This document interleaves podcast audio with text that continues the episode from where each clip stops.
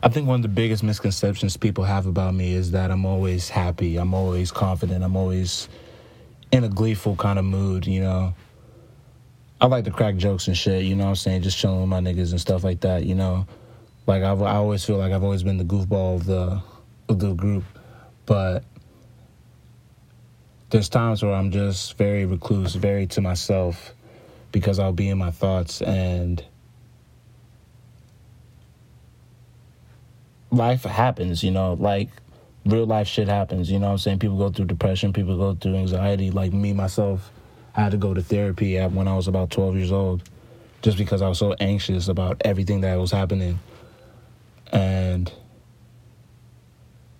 I feel like people don't see that side of me sometimes.